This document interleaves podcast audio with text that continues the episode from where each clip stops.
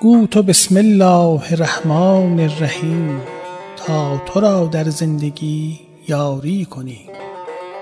سلام. مهدی علیزاده هستم و در محفل انس موج سخن همراه و همرازتون. بخش سوم از بازخونی غزل 185 حافظ به سعی سایه رو با هم آغاز می‌کنیم. امیدوارم به نفس انفسی حضرت حافظ در این مسیر از مددهای یار بی نصیب نباشیم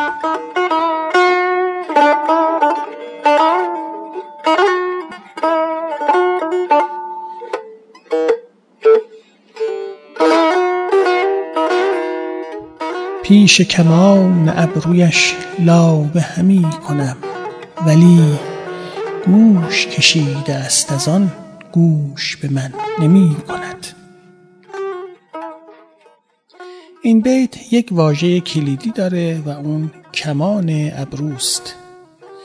از جمله مظاهر زیبایی صورت محبوب ابرو و شکل کمانی اونه. در وادی خیال انگیزی در اندیشه ادبی از سه منظر متفاوت به این عنصر زیبایی نگاه شده. یکی ابرو و حالت کمانیش که کل صورت دلبر رو در بر می‌گیره و در واقع تمام عناصر زیبایی چهره در سیطره فیزیکی اون قرار داره. به این معنی که همه زیبایی ها در حوزه احاتش و در قلمرو کمان ابرو بوده. به این معنی که همه زیبایی ها در حوزه احاتش و در قلمرو کمان ابروست. در دبستان معرفت اندیشی از این ویژگی کمان ابرو استفاده شده و اون رو تجلی صفت زیبایی و جمال الهی در صورت آفرینش قلمداد کرد به این معنا که تمام عناصر زیبایی هستی که از سوی آفریدگار زیبایی در اختیار قرار گرفته زیر چتر کمان ابروست که خودش اوج تجلی زیبایی و جمال الهی است. میفرماد حضرت حافظ مرا چشمی است خون افشان ز دست آن کمان ابرو. جهان بس فتنه خواهد دید از آن چشم و از آن ابرو. و یا سعدی میگه من از دست کمانداران ابرو نمی یارم گذر کردن به هر سو.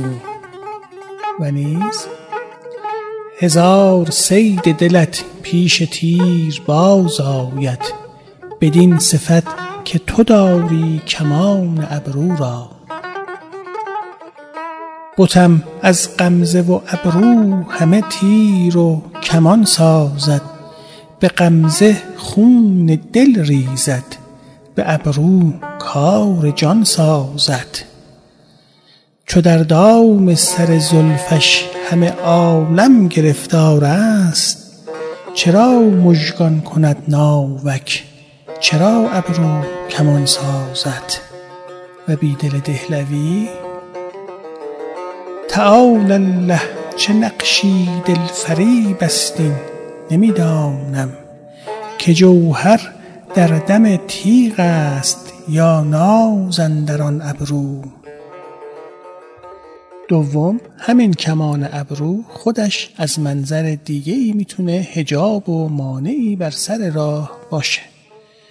بر سر راه عناصر زیبای صورت از این حیث که کمال ملاحت و کمان دلبری اون باعث بشه زیبایی های دیگه صورت به چشم نیاد و هجابی بر سر راه عرض اندام شیرینی های کام بخش دیگر عناصر دلبر قرار بگیره و بر سر راه تجلیات ناب محبوب بر دل دلداده. از این جهت که عاشق همواره در صدد دریافت جلوه ای از زیبایی های معشوق هست و با یافتن موهبتی از تجلیات ناب از خود محبوب و جلوگری های مدهوش کننده دیگه قافل بشه و به همون تجلی نخست اکتفا کنه. اینجاست که کمان ابرو به عنوان کاملترین جلوه زیبایی مانعی میشه بر سر راه دریافت جلوات دیگه مسهور کننده دلبر. میفرماد حضرت حافظ رقیبان قافل و ما را از آن چشم و جبین هر دم. هزاران گونه پیغام است و حاجب در میان ابرو. در این بیت به ظرافت تمام حضرت حافظ به نقش مانع بودن ابرو اشاره می‌کنه. میگه ما در هر لحظه از دلربایی چشم و برازندگی پیشانی و عناصر زیبای صورت یار که هر کدوم جلوه ای از تجلیات زیبای محبوب هست هزاران پیغام دریافت می کنیم اما هجاب ابرو که همه این زیبایی ها رو در کمان خودش جای داده مانع بهره بردن از حلاوت اونها میشه. در برداشت معرفت اندیشان از این بیت به دریافت هر لحظه از تجلیات الهی اشاره می‌کنه که مشغولیت دلداده به یکی از جلوه ها این دریافت رو به مخاطره میندازه. میفرماد حضرت حافظ از خم ابروی تو هم هیچ گشایشی نشد و که در این خیال کج عمر عزیز شد تلف. ابروی دوست کی شود دست کش خیال من؟ کس نزد است از این کمان تیر مراد بر هدف. و یا افله چین ابرویش اگر چه ناتوانم کرد به اشوه هم پیامی بر سر بیمار می آورد. و همچنین دل زناوک چشمت گوش داشتم لیکن ابروی کماندارت می برد به پیشانی.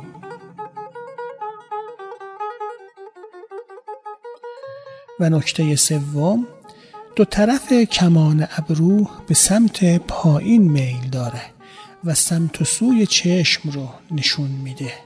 چشم محل تجلی اسماع و صفات الهی است که در کمان ابرو محافظت میشه و در واقع کمان ابرو مسیر دریافت تجلیات محبوب ازلی رو در اسماع و صفات نشون میده.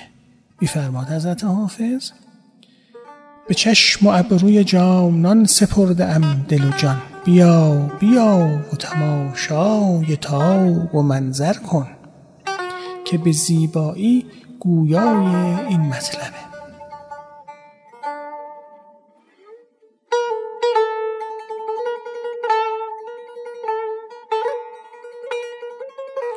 نکات معنایی و زیباشناسانه بیت رو با هم مرور می‌کنیم.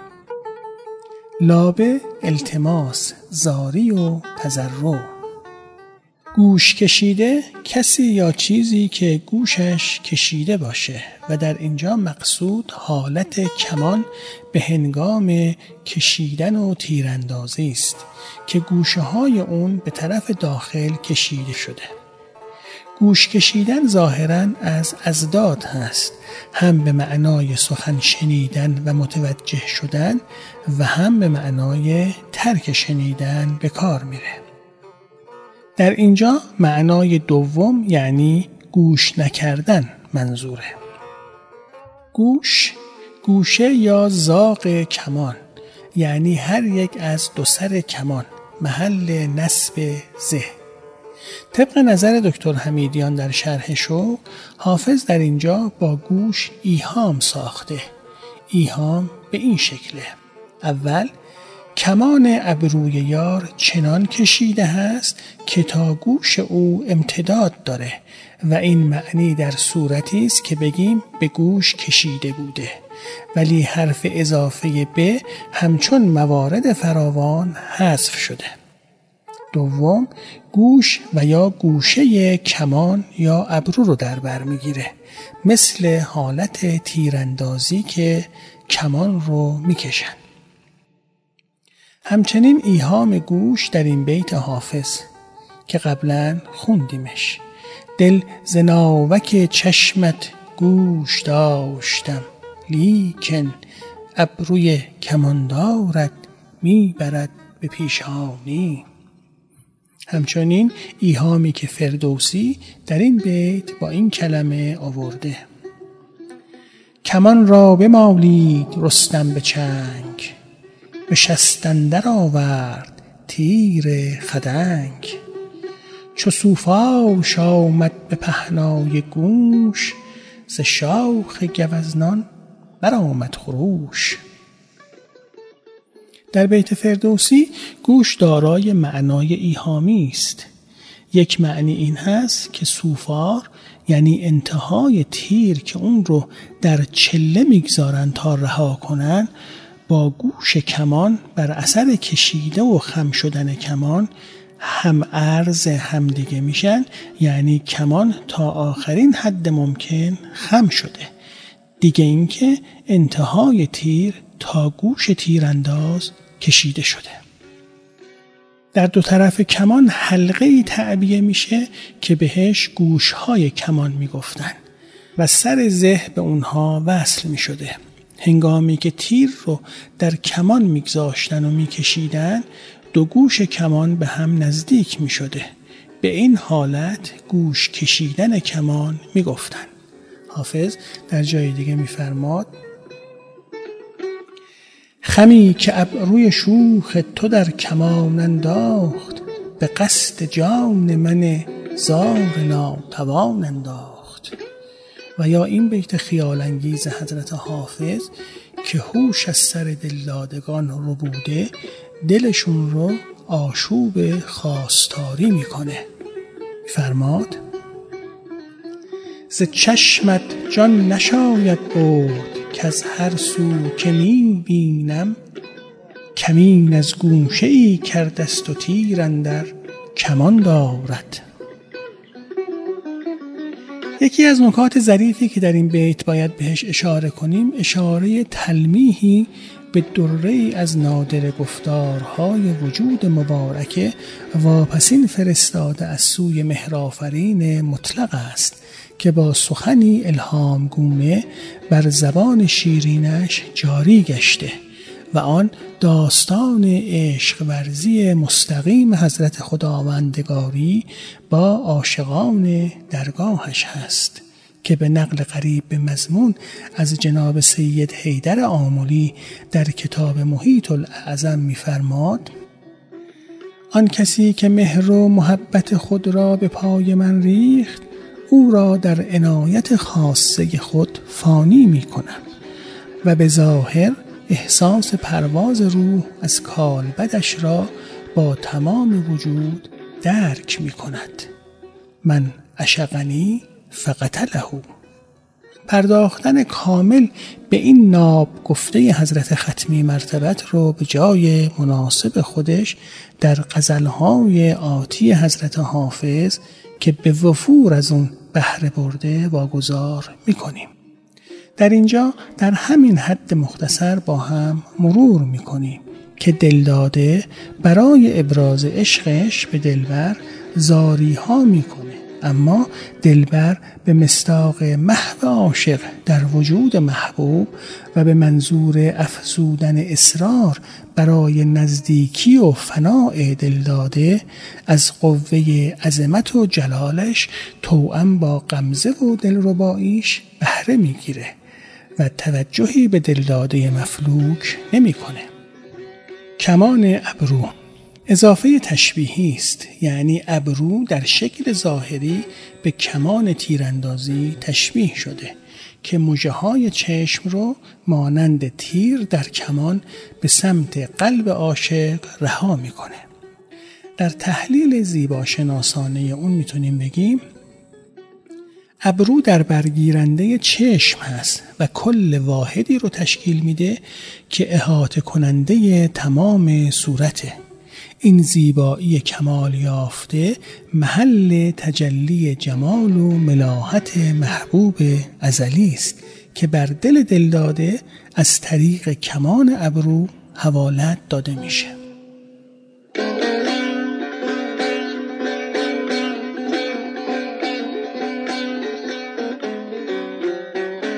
و اما در نهایت مفهوم بیت از منظر موج سخن.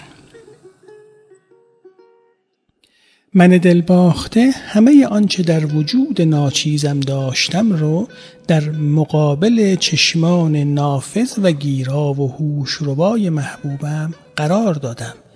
و به حالت زاری و التماس و لابه از وجود نازنینش خواستم که به حرفهایی که از سر دوست داشتن از دلم برمی آید و در خلوت خیالم آنها را پروردم گوش کند. اما دلبر دلربای من. برای گوش نکردن به حرفهای شوق آمیزم با قرار دادن مژه های تیرگونهش در زه کمان ابرو با هدف نشانه گرفتنم کمان را به سمت گوشهایش می کشد تا علاوه بر گرفته شدن جلوی گوشهایش به معنی اینکه سکوت کنم خود را از هدف تیرش دور کنم و در محضرش نباشم.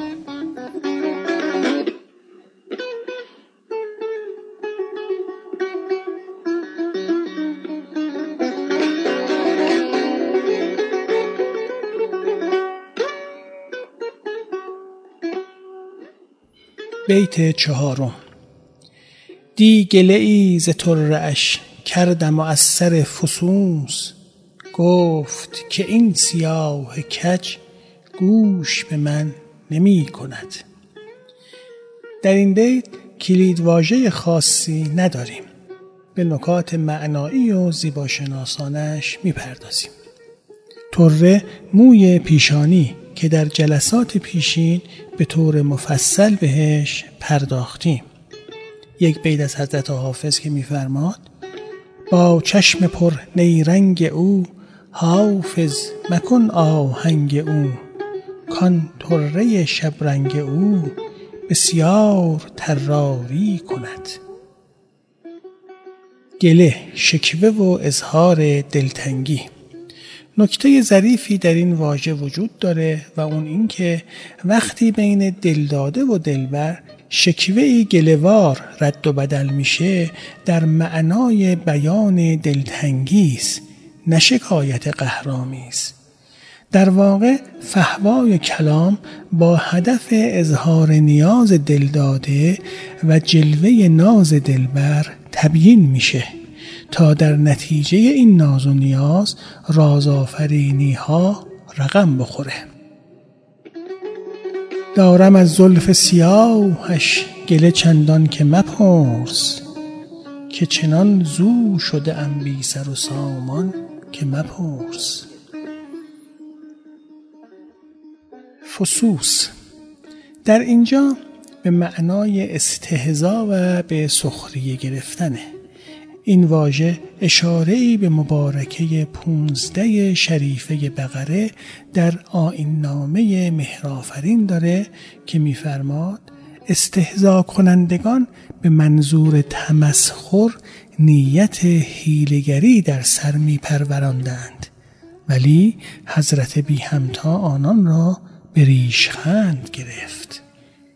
سیاه استاد خرمشاهی در حافظنامه معتقدند این کلمه ایهام داره.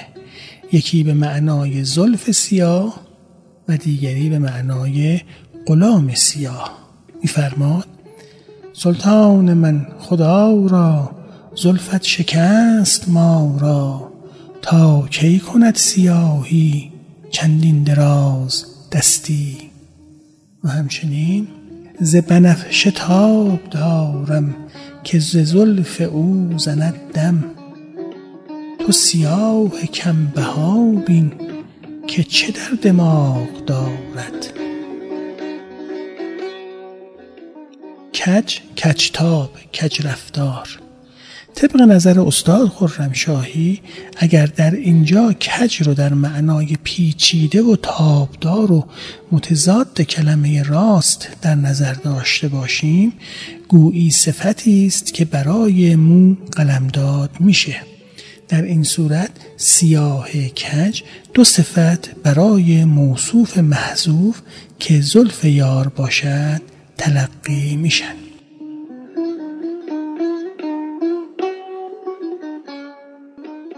و در نهایت مفهوم بیت از نگاه موج سخن.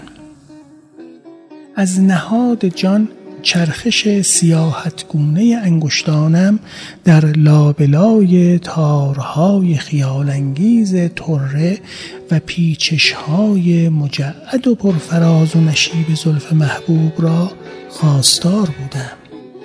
تا به سیر در آن در مسیر وسال محبوب قرار بگیرم. وقتی این میل قلبی و خواست درونیم را گلوار با او در میان گذاشتم لبخندی استهزاگونه بر لبانش نشست و با گوشه چشم برگرداندن صفات دلانگیز و زیبایی های هوشربایش را برایم ترسیم کرد و گفت این زلف و طره سیاه مجعد و پرپیچ و خم مانند غلام سیاه لجباز و کجرفتاری خودسر است و به درخواست های من توجهی نمی کند.